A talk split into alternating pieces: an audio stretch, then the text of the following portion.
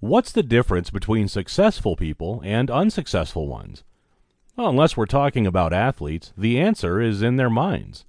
Successful people have more of something, more courage maybe, or more persistence, more inspiration, and that something is certain qualities of mind.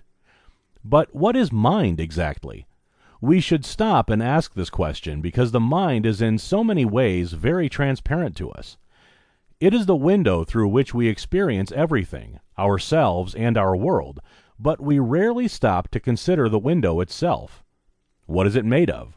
What is its nature? These questions may sound too philosophical, but in fact they're very practical. They are questions about the dirt and soil, the nitty gritty of life. Your mind shapes your action in the world, which in turn defines the contour and direction of your life. If you want to change your life and find success, you'll have to work with your mind. You'll have to work with its emotions, doubts, hopes, fears, deceptions, inertia, and energy. So it's worthwhile to get familiar with your mind and useful to make friends with it. The mind is something like a reservoir of thoughts, feelings, perceptions, and intentions, powered by emotional energy. That energy can either be caught up pointlessly in bad habits and hang ups, or it can be harnessed in the pursuit of your goals and propel you to success. It goes without saying that successful people got that way by doing the latter. Among the defining characteristics of successful people are the following powerful mental attitudes they adapt to and embrace change.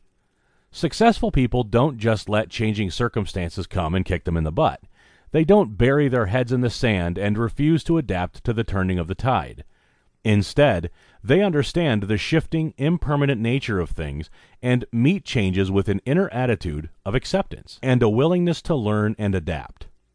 They grab the reins of destiny. Successful people do not feel resentful about the past.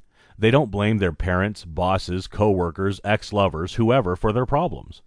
Instead, they accept what has happened in the past as over and done with and look to the future.